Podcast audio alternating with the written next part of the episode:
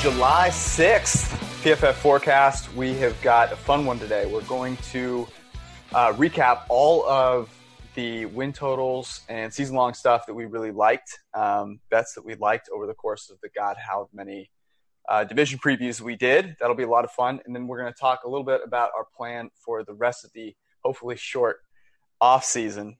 Um, Eric, by the way, the song, the intro song, I like it a lot. New intro song makes me feel like you know Entourage is about to happen.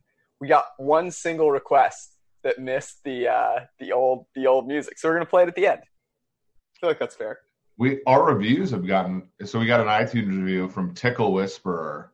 Ooh. That said, uh, this is a great podcast, fact based analysis on what really matters in the context of the NFL.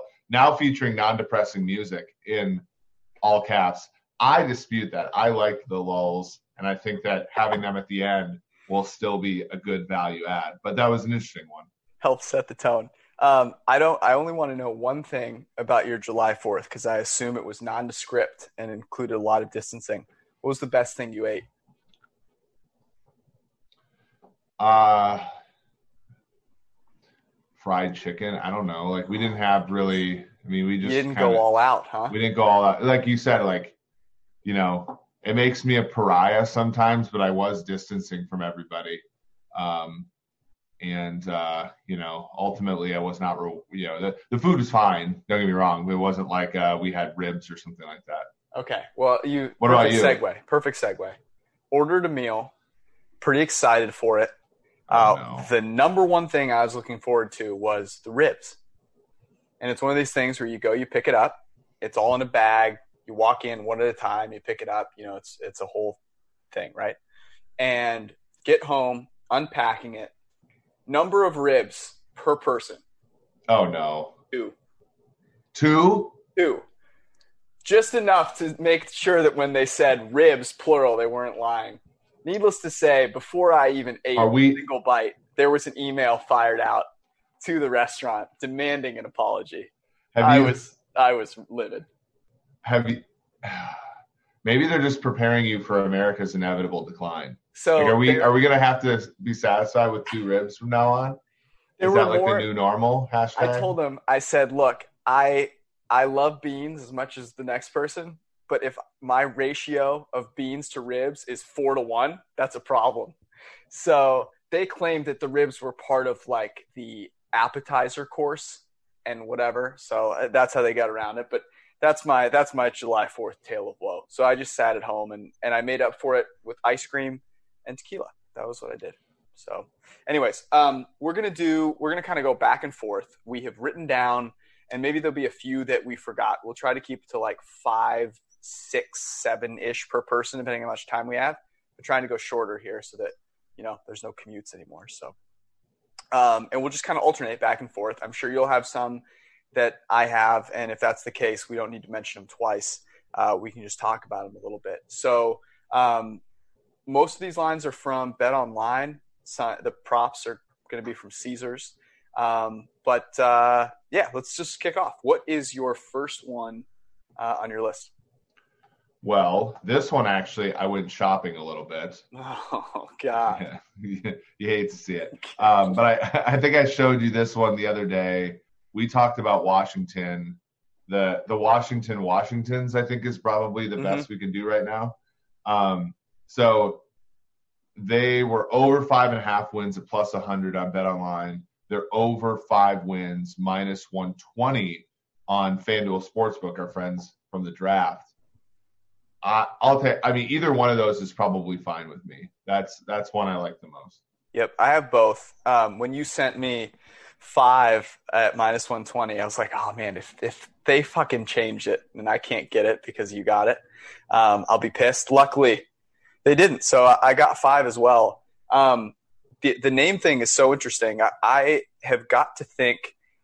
I've got to think this helps um, the organization, like from a win perspective, and I think this is kind like this is kind of out there, but riddle me this living in Washington D.C., I can tell you, um, or quarantining in Washington D.C., I can tell you that no one gives a shit about this team. Like they just don't. And part of the reason I have to believe is that their name is fucking awful. so if they got a new name that people could rally around, that, that you didn't feel bad about saying, that you didn't have to tiptoe around, like you might see people show up and actually be excited about these games. That just didn't happen last year. They have a, I think, underrated quarterback in Dwayne Haskins, played really well down the stretch. One of the best receivers in Terry McLaurin. We talked about him. Uh, number two highest, second highest graded rookie in PFF uh, history, I believe, uh, mm-hmm. uh, like 86.5. Um, and then they drafted the best defensive player in the draft. Like five wins feels easy. Yeah, there, and I'm actually writing this up for um, for the website for tomorrow. Um, here, here are my only concerns about this. And you said one of these the other day. Who's Washington throwing to besides McLaurin? Right. So you're looking at Steve Sims, Kelvin Harmon, but then they have Emmanuel Gandy Gold or Antonio Gandy Gold. I'm sorry. There you go. That's all you need to know. Cody Latimer, who's a uh, you know player who's played in the league before. That's a tricky one. Here's a but and and here's another one as far as like a reason not to bet. Haskins was the 10th highest graded quarterback and the highest graded quarterback in the NFC East after week 11, uh, week 11 to 17 last year. Only the only issue I have is that he had the highest rate of catchable inaccurate passes, meaning you know, he was a little bit helped out by the receivers. You know, I don't know. He he still had like the sixth highest aDOT in the league at the time. So it wasn't like he was a dink and dunk guy that was, you know, yeah. sort of Sam Bradford bringing his way through our system. He like was a legitimate NFL quarterback in the second half of the season. So I don't know. Yes. I, no, I, that's that's super fair. And I'll add this. So uh, our simulations had them going over five wins, ninety-one percent of the time. Um, yeah, decent. Uh, but there's also this: they haven't had leadership in that organization in forever. So say what you want about Ron Rivera as like an on-field coach, yeah. but he's going to bring that. I mean, you go from having like Dan Snyder being the kind of head of the organization, and you know, regardless how you feel about him, like it's very clear that there were some issues that people had with him. You don't want that. So Ron Rivera is a pretty universally liked guy. I've got to think that helps them. He also has not had like a really bad. I mean, so you look like he took over a Panthers team in 2011 that was what two and 14 with Jimmy Clausen. Right. Now they had Cam Newton, but they were they, they, they've only ever bottomed out to six and ten during his time with with Carolina until last season. He was five and seven before he got fired. Um, that's a good step in the right direction. The organizational one's interesting because there were reports this week that that basically three people who mm-hmm. own a combined 40% of the Washington franchise have been trying to get out. Yep, including uh, including uh, Fred Smith, FedEx guy. Yeah, so maybe there's some issues there. You know, I, I don't know. I mean, the problem is is Washington has been so poorly run for so long that I I agree with your sentiment that any change is probably good. It, you know, so again, like I would say five is probably a good one. I would take the five with the extra juice rather than the five and a half, just because, you know, I, I look at their schedule. Like one thing that I did notice that was pretty interesting is they they get to face the Giants post bye, and the Giants aren't post bye. So like even if you're like thinking about again that win total comparison we had at the end, like they have a, a somewhat favorable schedule. Six out of the first ten games are at home. Um, you know, they're their division's not as bad or not as good as people think. Like there's a lot there there for the Washington team. Uh, All right. Now, uh, one of the first ones on my list, um, the Baltimore Ravens at 11 and a half. I have them under. Uh, that's minus 115 on Bet Online.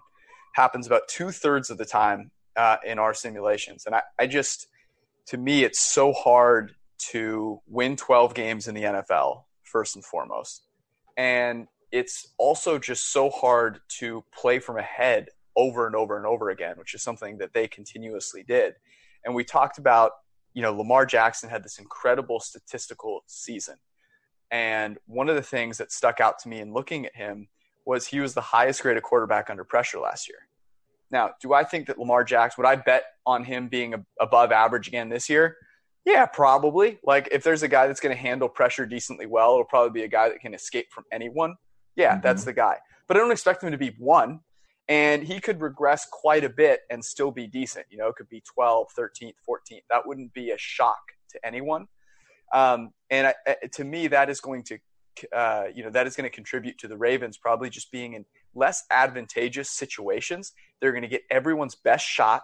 They're a team with a lot of swagger. And here's the other thing: they drafted a running back high in the draft. So as much as I love the hey, we go for it on every fourth and one, fourth and two, um, I'm going to push back on the a little bit of the analytics love that they've been getting um, and go under 11 and a half. They can have a great season and go 11 and five. Yeah, right. And, and and it depends upon how that division is. I mean, they went from a division with probably the worst, one of the worst quarterback play in the NFL, mm-hmm. um, to one where we might see some of the best. Um, you know, Mayfield, you know, adding to him, Stefanski is going to improve him, I think. But then you look, you go Dalton to Burrow in Cincinnati, and then you go Rudolph and Hodges to Roethlisberger in Pittsburgh. You know, let's say they go four and two against their division. Well, now they're already 40% of the way to the losses you need there. And they're all they're facing a first place schedule, which includes Kansas City. Uh, Houston's pro- is not a, an easy out, even though it looked that way a season ago. So, yeah, it's just hard to do that, and and it's hard to avoid like if you know, heaven forbid, Lamar Jackson gets injured or sick, and you have to play uh, RG three for two three games. Like you know, there there's just a lot there there that I think makes that a pretty good bet. Yeah, I mean, um, I, you also everyone loves Marquise Hollywood Brown.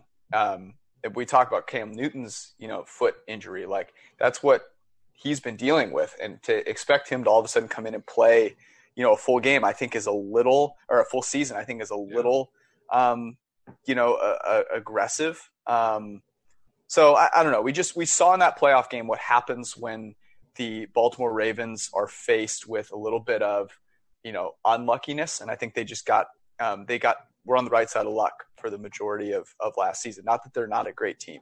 Everyone thinks you hate their team if you go under. Not the case. I'm going to go under my favorite team at some point here. Um, you next. All right. I and this is also let me look at make sure what the number is at. Would you? Wow. Uh, okay. So, real, so real quick, real quick question, and this is a, something that just popped into my mind. We are normally smart. Uh, if you're following a mathematical model, you're probably going to take I don't know what the ratio would be, but you're going to take more unders than overs, right? Mm-hmm.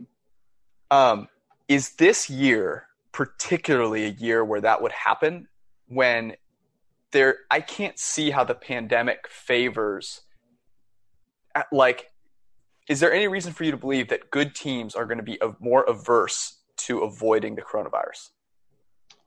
No, I, but at the same time, like I do think yeah, I mean everything's just more going to be more smushed towards the mean, don't you think? That's that was my thought as well. So so you're you're going to take overs on teams like Washington, uh, the one I'm going to talk about in a second here, and you're going to take unders or lay off completely teams like Kansas City and Baltimore, right? Mm-hmm. Teams like Philly, teams like you know teams where and, and, we saw it even like Philly's, but they've hung Philly uh, uh, like what 10, 11 wins last two years, and mm-hmm. it's like look at all the stuff that can go wrong, and Philly still has they still achieve some of their goals. They win a division title. They win a playoff game a couple of years ago. They still go under the total. Like, yeah. And so here's one that I I like because there's a lot of certainty built into this, and it's it's overs minus 110 on Bet Online. It's actually even money if you look at uh, FanDuel Sportsbook. You probably even mm-hmm. get better than this. But I like Houston over seven and a half. Um, look, Deshaun Watson's a lot better than than most of the quarterbacks in the NFL. He's when it when his back's against the wall, I think you know you you often get the best out of him. Um, and you're not asking them to win the division again. You're not asking them to win to have a winning season. You're asking them to go 500. Uh, and you know when I look at you know this team, they have the 22nd hardest schedule in the NFL. This isn't like a a super hard situation for them. Yeah, they lose DeAndre Hopkins, but does that mean that their win total, like, so it was eight and a half last year? Does they lose a full win in going from Hopkins to Brandin Cooks? No, I, like I, I don't think that. I mean, so and then Watson gets another year of improvement. Bill O'Brien gets another year as GM. For what that's worth, like I'm assuming that being a GM took away from his coaching ability to a certain degree probably gets better at coaching, and he was already decent at it.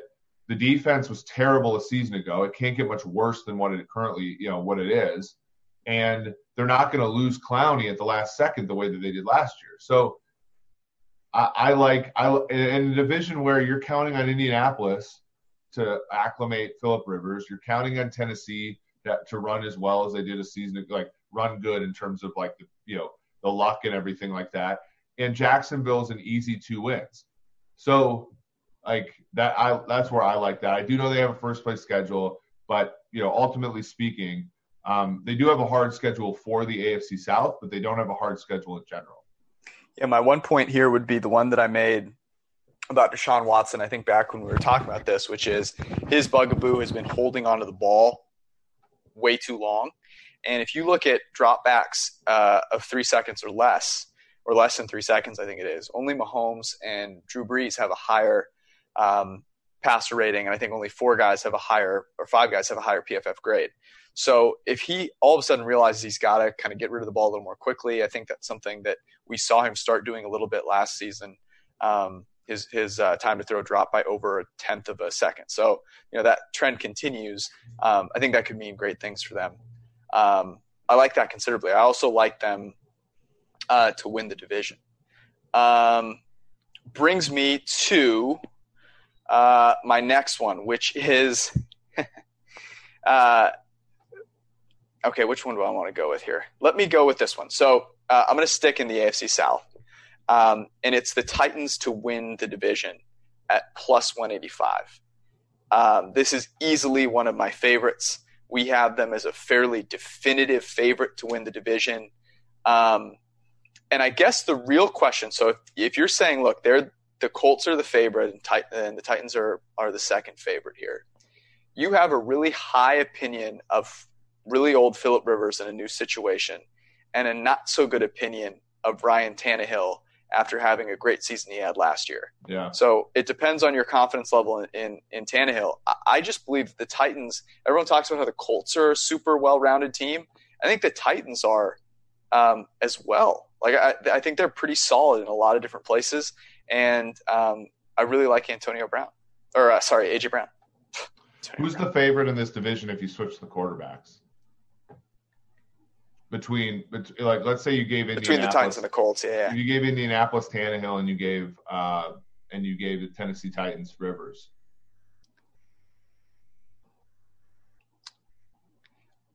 I would say, I would say they're a little closer. I think the I think the public has a hard time. I think people just have a hard time seeing the Tennessee Titans as a favorite. Mm-hmm. I just I just believe that to be the case. What do you think it is? Uh, if they switch, I think the I think the Colts are a definitive favorite if that's the case. And so when I look, well, I don't think it's, it's as def, I don't think it's, it's as definitive as. Uh, let me take that back. I, I don't know if I'm trying to make the point but uh, making the point that I try to make. But I, I look at the Colts. Sorry, I, I think I think it's closer, like you said. But I look at the Colts and I think, okay, here are your three wide receivers. You have T.Y. Hilton on yep. year nine. Yep. You have Pittman as a rookie. You have Campbell as a second year player. Your tight ends are Jack Doyle and Trey Burton. Trey Burton a uh, flop in in in uh, the Chicago when he got a chance to be anything more than a third tight end.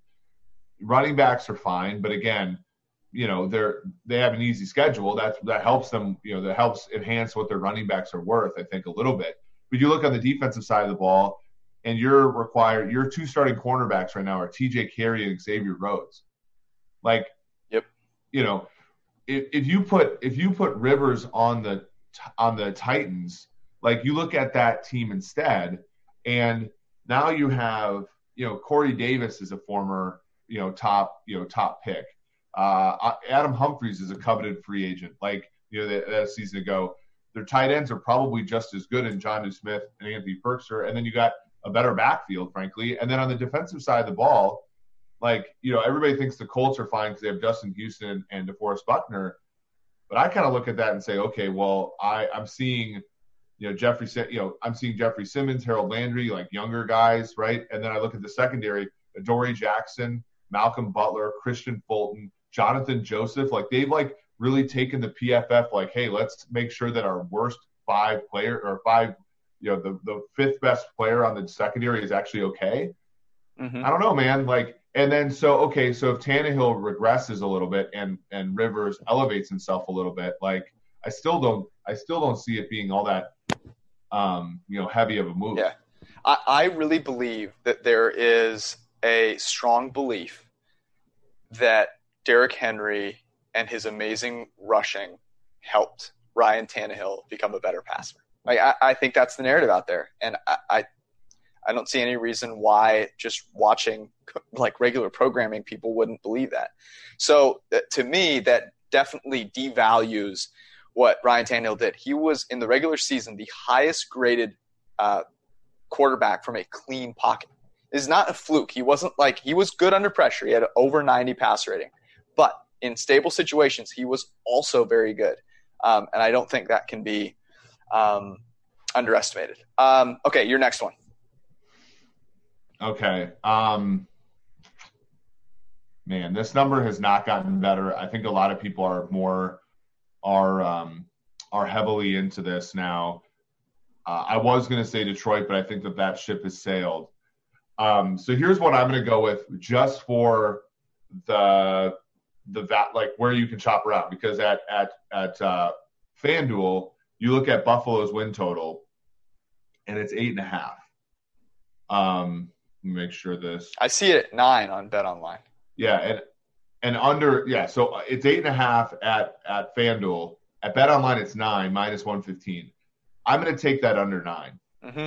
I, I have the same for the same reason. Like, and again, like we don't want to bag on Josh Allen. Like, I I do tend to agree with Silva that if you like Evan, if you if he if you say like, look, conditioned on them going 12 and four, Josh Allen's probably an MVP candidate. Mm-hmm. Like, but you know, conditioned on what I you know conditioned on a number of things. A number of other things are true. So like, I, I just don't see that team, especially now with New England having acquired Cam Newton and being a tougher out, the Miami Dolphins being a tougher out. I think the Jets. Everybody hates the Jets, but I think the Jets will beat the Bills once this year at least. Like I just you know, and then when you look at their schedule, you know the Bills have the eighth was it ninth toughest schedule in the NFL this year, um, and toughest in that division, I believe. Like I just like I, I Josh Allen should not be getting nine wins yet. I agree. I had this one too. Um, it just feels it feels really um, if you look at the Bills in isolation, I think you can see it. When I start to compare them to the other teams in this division, and you go, okay, Cam Newton.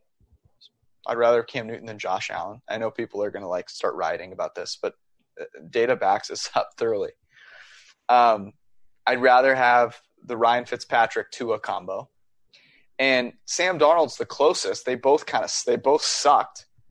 Um, I'm not saying like that I would 1000% I would feel that confident in Sam Darnold over Josh Allen certainly not but I don't I'm not taking Josh Allen definitively over Sam Darnold so how can you say yeah okay 10 wins eh, to the team with the worst quarterback or tied for the worst quarterback in a division like that just doesn't make sense to me so yeah. I mean um, and you also look and I, again I, I really like the Bills and the way that they've done they've gone about their business but let's look for a second. They're they are they are depending upon Josh Norman to play right corner for them.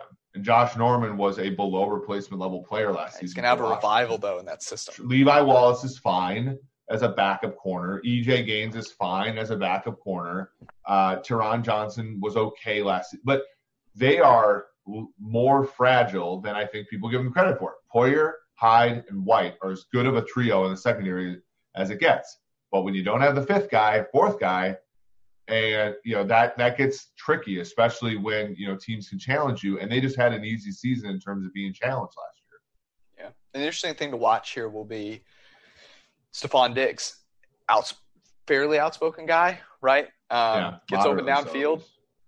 So. Um, you know, and, and Josh Allen was like the least accurate quarterback throwing the ball downfield. So that'll be interesting to see. Um, our simulations have them going under nine, uh, nine or fewer. I think uh, like seventy five percent of the time. Yeah. So um, I like that one quite a bit. Uh, okay, my next one. You were right on the Lions. Um, it's six and a half. Over is minus one forty. which um, I want to say is like you need to win 60% of the time is break even. I'm doing this in my head. Is that seems about Yeah. right? Maybe right under. Um, and we Yeah, had them at over six and a half, about 70, a little under, I think a little under 70% of the time. Um, so I still like that one, but I think for the Lions, I would I would rather go plus 600 to win the NFC North. Just a little sprinkle, just a little bit. Um, it- Matt Stafford has just been completely forgotten. I Yeah. also like Matt Stafford at 51, 50 to 1 as an MVP candidate, but 6 to 1 odds to win the NFC North in what I believe truly is a three horse race. Like I think it is Vikings, Packers, and Lions. I know the Lions were catastrophic last year. I know they drafted a running back in the second round. But it's not as if the Packers didn't too, and it's No. not as if the Vikings didn't get rid of their best offensive player last year. So, you know, like uh, both these teams have real uphill battles. The Packers won 13 games last year, but I, and I I did this for uh, NFL Network a little bit over over the weekend. Like I looked at Aaron Rodgers' numbers.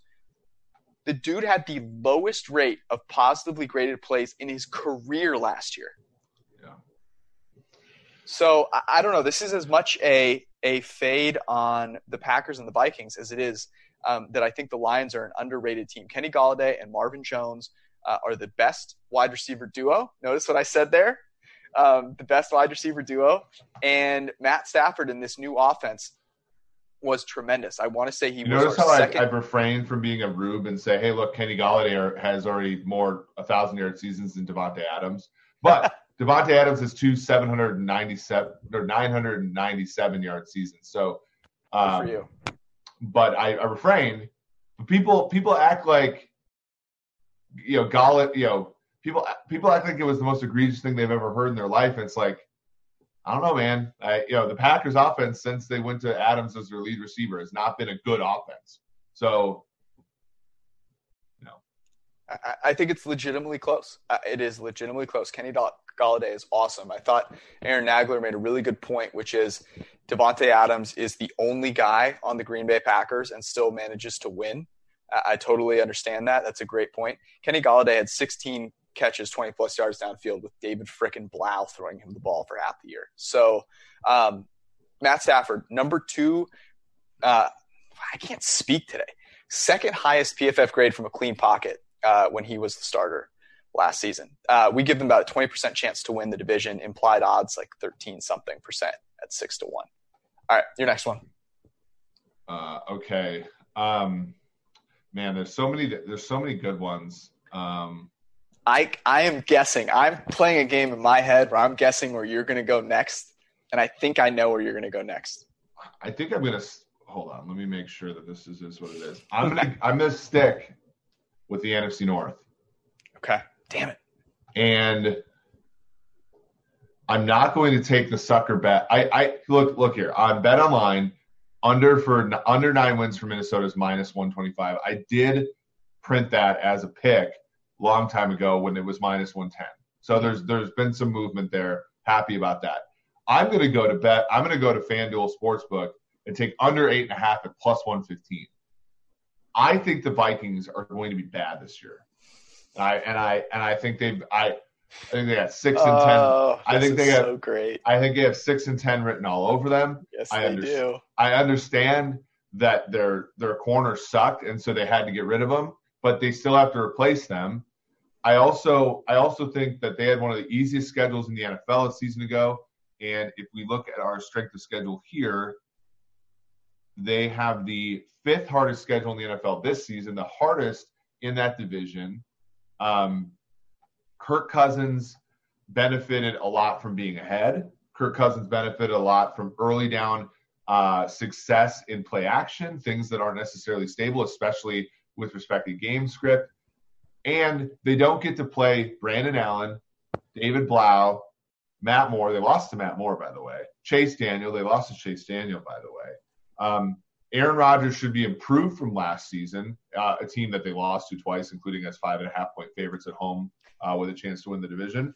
And, uh, you know, they have to play the NFC South, all four quarterbacks of which are better than Kirk Cousins. So I like them under, and I, uh, Ow. If, there weren't, if there wasn't such a thing as limits, or if there, if there wasn't such a thing as limits, I might be on him a little bit more. I, I don't. There's no way that I could top that. That was beautifully put. There are a couple of things that that scare me about Kirk Cousins. One of them is Kevin Stefanski being gone, and where Kirk Cousins thrived last year was the same fucking play. Oh, I'm swearing too much today too. The same freaking play over and over again, which was play action, bootleg. He sits there, he waits. Stefon Diggs ties the cornerback and safety into a pretzel, and then Kirk Cousins delivers the throw downfield. No Stefon Diggs. To be seen whether Justin Jefferson can step in and be, I don't know, 60%, 70%, 80% of Stefon Diggs. Stefon Diggs is really freaking good. Maybe the best route runner in the NFL. Um, you take that bit away from Kirk Cousins, and I'm worried. I'm worried about this team going all in on running the ball on early downs, yep. on Kirk Cousins having to try and drop straight back uh, and win. So let me look here. Last year, play action rate was 31.4%. It was 20, it was under 20% the year before. Um, I, would be very worried about the, that regressing a little bit. Adam Thielen, um, I think, is really good, but is he really good where you feel where you feel great about your wide receiving core as being Adam Thielen, rookie, and Olabisi Johnson? I don't think so. And and here's the other we're all, we're missing the point, and I didn't even say the Vikings receivers. So I think I've already thrown that out there a number of times.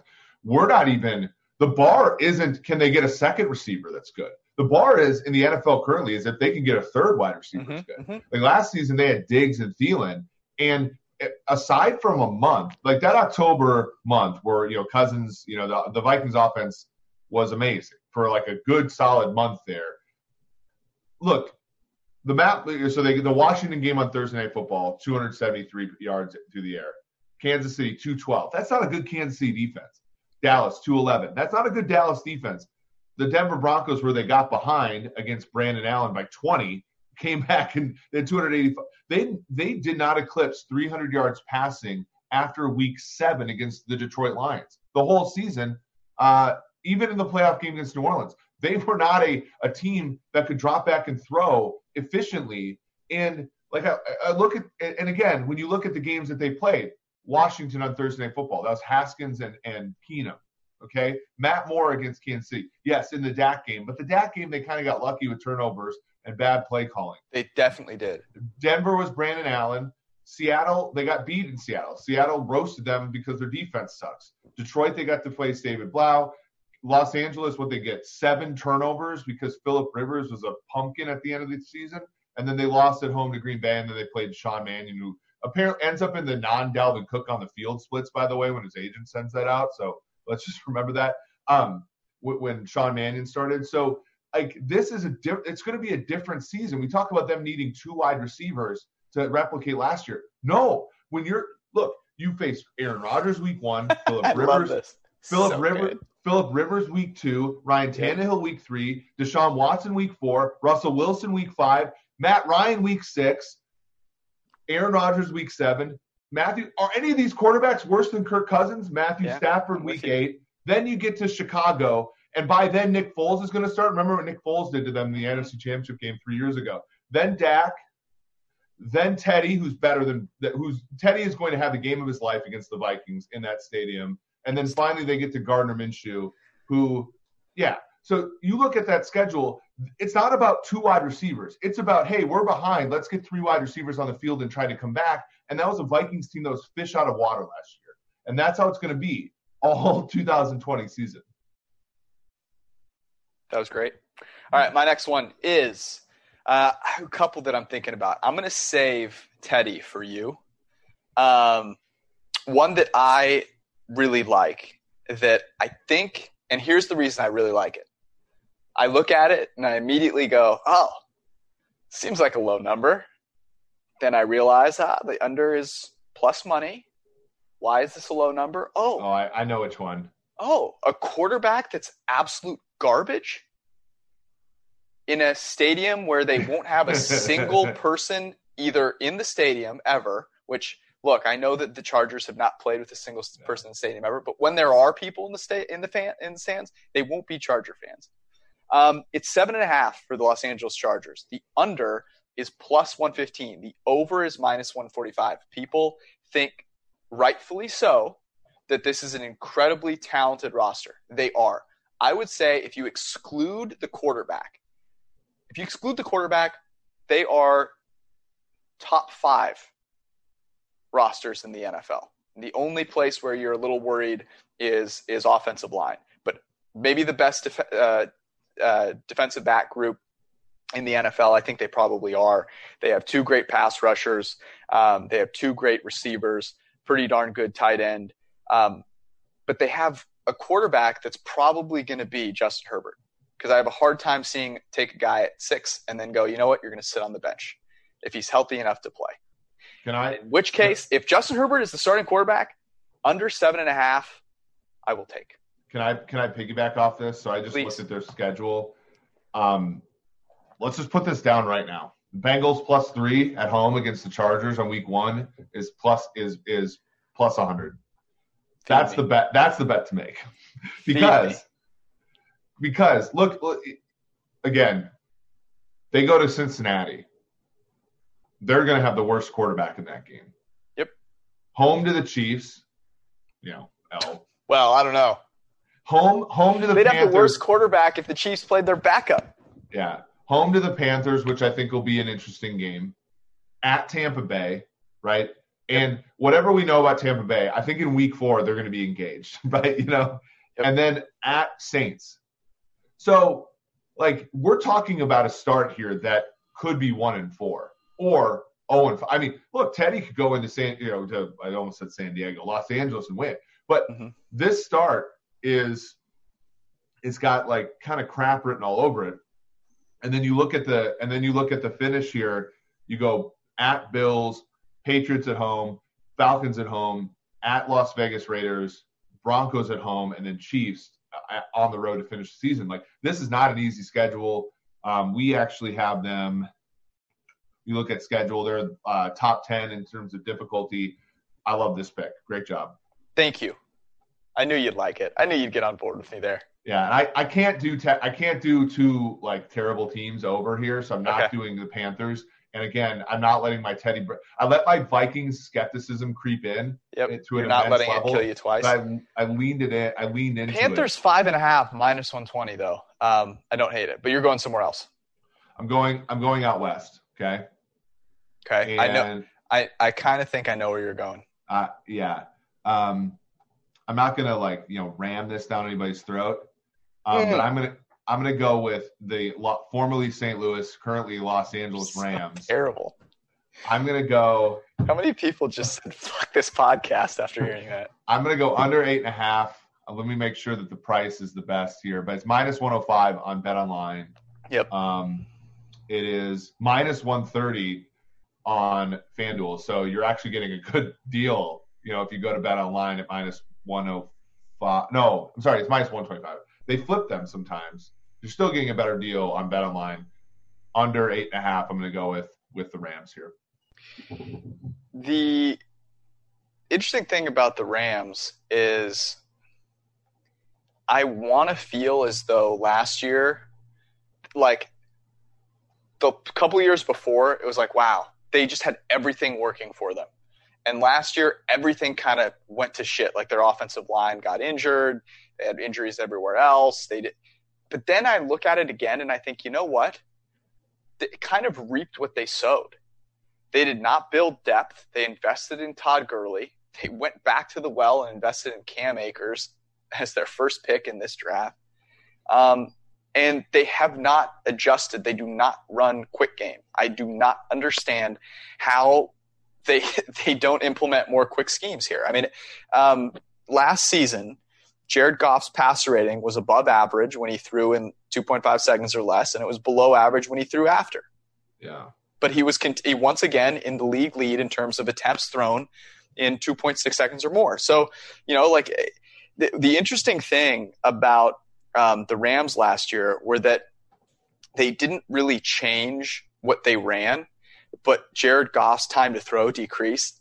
and it, it, was a large, largely a function of well, he had to get rid of the ball. He didn't take a lot of sacks. So uh, I am nervous about this team adjusting, especially especially with the pandemic, right? Like if you were ever to say, here's an off season where teams aren't going to have a whole new offense to, to run out there, a bunch of new schemes, like this would be it. So I, I love Sean McVay and the Rams, but I think this is a smart bet as well. What um, got better? What got better for the Rams this offseason? Exactly. The, the only thing that got better is that they don't have all these injuries again, right? Which is like in the NFL, that's just going to happen. So I think I think one of the sneakiest offseason moves this year was Jim Fassel's son, John Fassel, and Greg Zuerlein both going to Dallas. Yep, I agree. I like that a lot. Okay, um, let's do some quick hitters here to get out of here on this.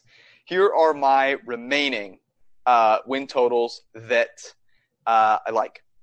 Um, we talked about the Panthers. I have the Jaguars over four and a half at minus 120.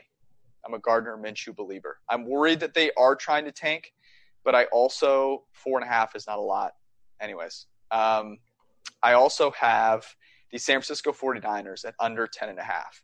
And I say this as a San Francisco 49ers fan, um, but 11 wins is a lot. And they are going to regress a little bit. And on offense, it's going to be a hard road for them. You know, Deebo Samuel's now hurt. He's going to have a screw in his foot. Um, and uh, yeah, I, I'm a little concerned about the 49ers offense. I think a little defensive regression is coming. Um, and those are those are my remaining win totals. Do you have any others? Um, let me let me. By the way, are you with me on the Niners? Yeah, I I took them. The only tricky thing about the Niners is um, you look at their schedule, and again, like all this could go up in the go up in smoke, right? Yep. But let's say like injuries do befell them. These are their first bunch of games: home Cardinals, road Jets, roads Giants and they're probably going to stay over in the East Coast yep, with the Jets Giants. Home Eagles, home Dolphins, home Rams. Like that's six. That could be six and zero. Oh. Like that's True. that's where I'm looking at that. And I'm like, okay, but if they if they if you're sitting on an under ticket for San Francisco and they lose like two of these games, I think you're pretty set because at Pats, at Seahawks, Packers at home, at Saints is the next four games. Yeah, we and then we and then at under, Rams, Bills, yeah, the Cowboys and Seahawks in the in the month of December. It gets a, it's a lot like last season where the early part of the year was really easy and projected the second half of the season is going to be a lot harder. Um, but you're right. I mean, here's what good, I would say: if you think that the Niners are winning 11 plus games, bet Jimmy G for MVP. Yeah, well, and they have to win. They probably have to go five and one or better in those first six. Like that's and that's a hard thing to do for any NFL team. As we said, when the the our our null hypothesis is that things are going to smush towards the middle. That includes teams like San Francisco smushing towards the middle. If we're looking at a schedule and we see six and zero, oh, four God. and two might be like more likely outcome. Yeah.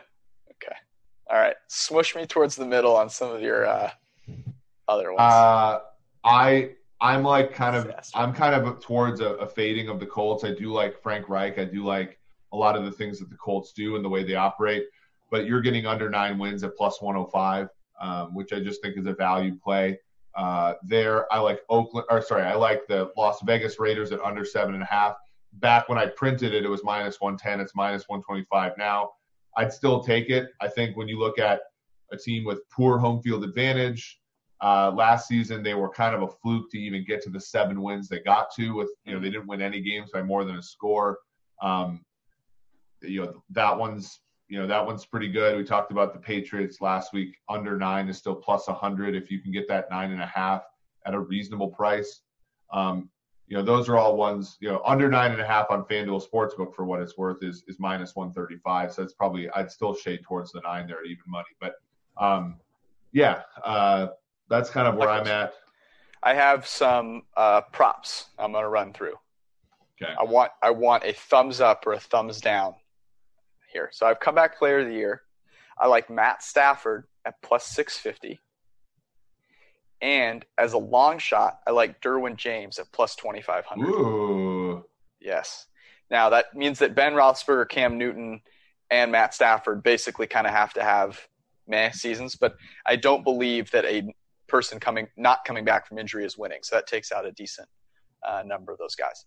MVP, I like um, uh, Jimmy G at 40 to 1 and Matt Stafford at 50 to 1. Your thoughts? Th- thumbs ups or thumbs downs on those? Yeah, I like all those. I think you're fading Cam a little bit, right? Yep. Um, I don't mind that. Okay. Uh, keeping it going, I like Coach of the Year, Matt Vrabel, 25 to 1. Ooh. Yes, people love, uh, they love Mike Vrabel. Like, Yeah. love Plus, Mike the Vrabel. expectations are low enough. If they win the AFC South again, Thank you you. know, they let's say they get maybe a two seed or something. He's a shoe in. All right. And then my props. You ready for these? Okay. Zeke Elliott under 1,332 yards, minus 110. Our projections have him at like 1130. The one you wrote up for the website, which is great, which is Kenny Golladay's over. And uh, and those are the two props I settled on. I like that. I'm I'm writing about Terry McLaurin. I'm not even, I'm not even sure what side of that one I like yet. Neither Um, am I. I. I had the same thing. I think his is at like what 990, 989 or something. I might just write basically like, hey, look, it's a pretty solid one. Um, Derrick Henry. So I wrote about him a couple weeks ago. His prop was over 1,300 yards. It was, it was like, um, it was above 1,300 yards. It's now at 1,279.5. The Yep. Darion, uh, I'm kind of thinking of their backup running back, a draft pick out of Appalachian State. Um, he, you know, they're thinking about him, also thinking about maybe they're not as, you know, going to be ahead well, as much. I think once the, if this thing ever got down to like let's say eleven ninety nine point five, you might have to think about over but I think that's a solid you know solid number for now um, I, there are some look if you think about quarterbacks that might not make it through the year and you just want to shove money on their unders for example Teddy Bridgewater his passing yardage prop is 3349.5 Assuming he is healthy for every game, he still might not start every game that's a play where you think about under. Um, trying to think about the other, yeah, but that that's one quarterback. Like that's kind of where I'm always looking is quarterbacks that might not finish the season, um, and then you know, trying to think of another one. But yeah, that's basically it um, for me. Is is you know the overs with Golladay, um, unders with you know running backs, and then Lamar Jackson's has moved so much that I kind of wouldn't even bet his rushing yardage prop at this point. Now that it's near about 900. Alrighty. Um, that was a good recap. Going forward, uh, we're going to try and do a couple of uh, things similar to what we did with that redraft, where we got groups of people together and we just kind of talked about things that are pertinent and interesting, whether it be with a betting angle, a fantasy football angle, or just like a sports media, football media angle. Um, so we're working on that. Uh, one of the options is obviously with that crew that we had for the redraft, which was a lot of fun. Um, but there's some other good names we have on there. We've put together some groups. We're going to try and get a few of those out of the way as we head towards the season. Um, and that'll be fun. Real quick, before we go, I have one thing I want to read at the end. But how are you feeling uh, about week one being played as scheduled? Uh, I'm stick. I'm gonna stick with my base rate, which I think is about seventy percent. I think yes. I think it's still a yes. I think Percentage we play at least 50% of the season. two thirds. I mean, I don't. I, don't you think the biggest risk is them not starting until November? Yes, uh, I do think if we delay or we have to cancel games, that's that really worries me because I, I I'm not sure it's getting that much better. Um, Well, and that's that's how I sort of see it. I don't see Yeah. a big difference between if they go ahead and start the season. That means that they've gone through training camp, they've done everything, and then um, and then at this point, it's like, well, they're already pot committed, right? So Yep. like, the so, the outrage will be done be done soon. Yeah, I mean, and, and again, we don't want to make like you know outward moral judgments here. I think our our our our stance has always been that like we want to make sure that everybody's safe, but at the same time, we want to make sure that the risks are properly, Yeah. uh, you know, uh, valued. Um, you know, there are risks and reward to everything. So we, I, I, I, I'm really hopeful that the NFL is going to take all the precautions necessary to make sure that everybody's safe and we can still have a season. I agree. I second that. All right, I'm going to get us out of here on this. You sent me this uh, snippet on Quibi. We don't have a Quibi segment today because it's on Thursdays, but uh, I wanted to read this to you guys. This is how we'll close it out. People have wondered why Katzenberg and Whitman, those are the two founders, uh, CEOs, in their late and early 60s, respectively, and not, are not very active on social media, and why they would believe they have unique penetrating insight into the unacknowledged desires of young people. When I ask Whitman what TV shows she watches, she responds, I'm not sure I'd class myself, classify myself as an entertainment enthusiast, but any particular show she likes, Grant, she offered on the History Channel. It's about President Grant. Okay. Katzenberg is on the phone all the time, but he is also among the moguls of his generation who have their emails printed out and vertically folded for some reason by an assistant. In enthusing about what a show could mean for Quibi, Katzenberg would repeatedly invoke the same handful of musty touchstones America's Funniest Home Videos, Siskel and Ebert, which I don't even know, and Jane Fonda's exercise tapes, which I do know when Gal Gadot came to the office and delivered an impassioned speech about wanting to elevate the voices of girls and women, Katzenberg wondered aloud whether she might become the new Jane Fonda and do a workout series for Quibi. That part killed me. Apparently, her face fell, says a person briefing on the meeting. Where was this from, by the way? I just found a tweet somewhere. Uh, everybody was dragging it. I, Dude, I mean, incredible. It's incredible. Speaking of, I just got to break a little news, and thank you to okay. whomever uh, in the chat here, Eric Youngdahl. Um, Tim Grunhard, former center for the Kansas City Chiefs, uh, played with Joe Montana uh, in the 90s, just tweeted, and he also he's on Seren, Seren show, you know, as we are. Patrick Mahomes fans rejoice. Good news is on the horizon. Hashtag Chief forever. There might be some news here on the quarterback front uh, moving forward. You know, today. Chief forever. Chief forever. Sounds like me. Wow. So what do you think? Like ten years, four hundred million? Can you imagine? Well, here here's the question. I so to close on this to answer your question, I think about coronavirus too. More draft picks signing their contracts recently. Mm-hmm. Should we take anything in that account? If if the, if Mahomes signed this deal, it's either acknowledgement that they know that the cap is going to shrink, or hey, let's put some good news out there. You know, yeah. we'll see. All right, that's our show. We'll be back uh, Thursday morning. Thanks, guys. Peace out.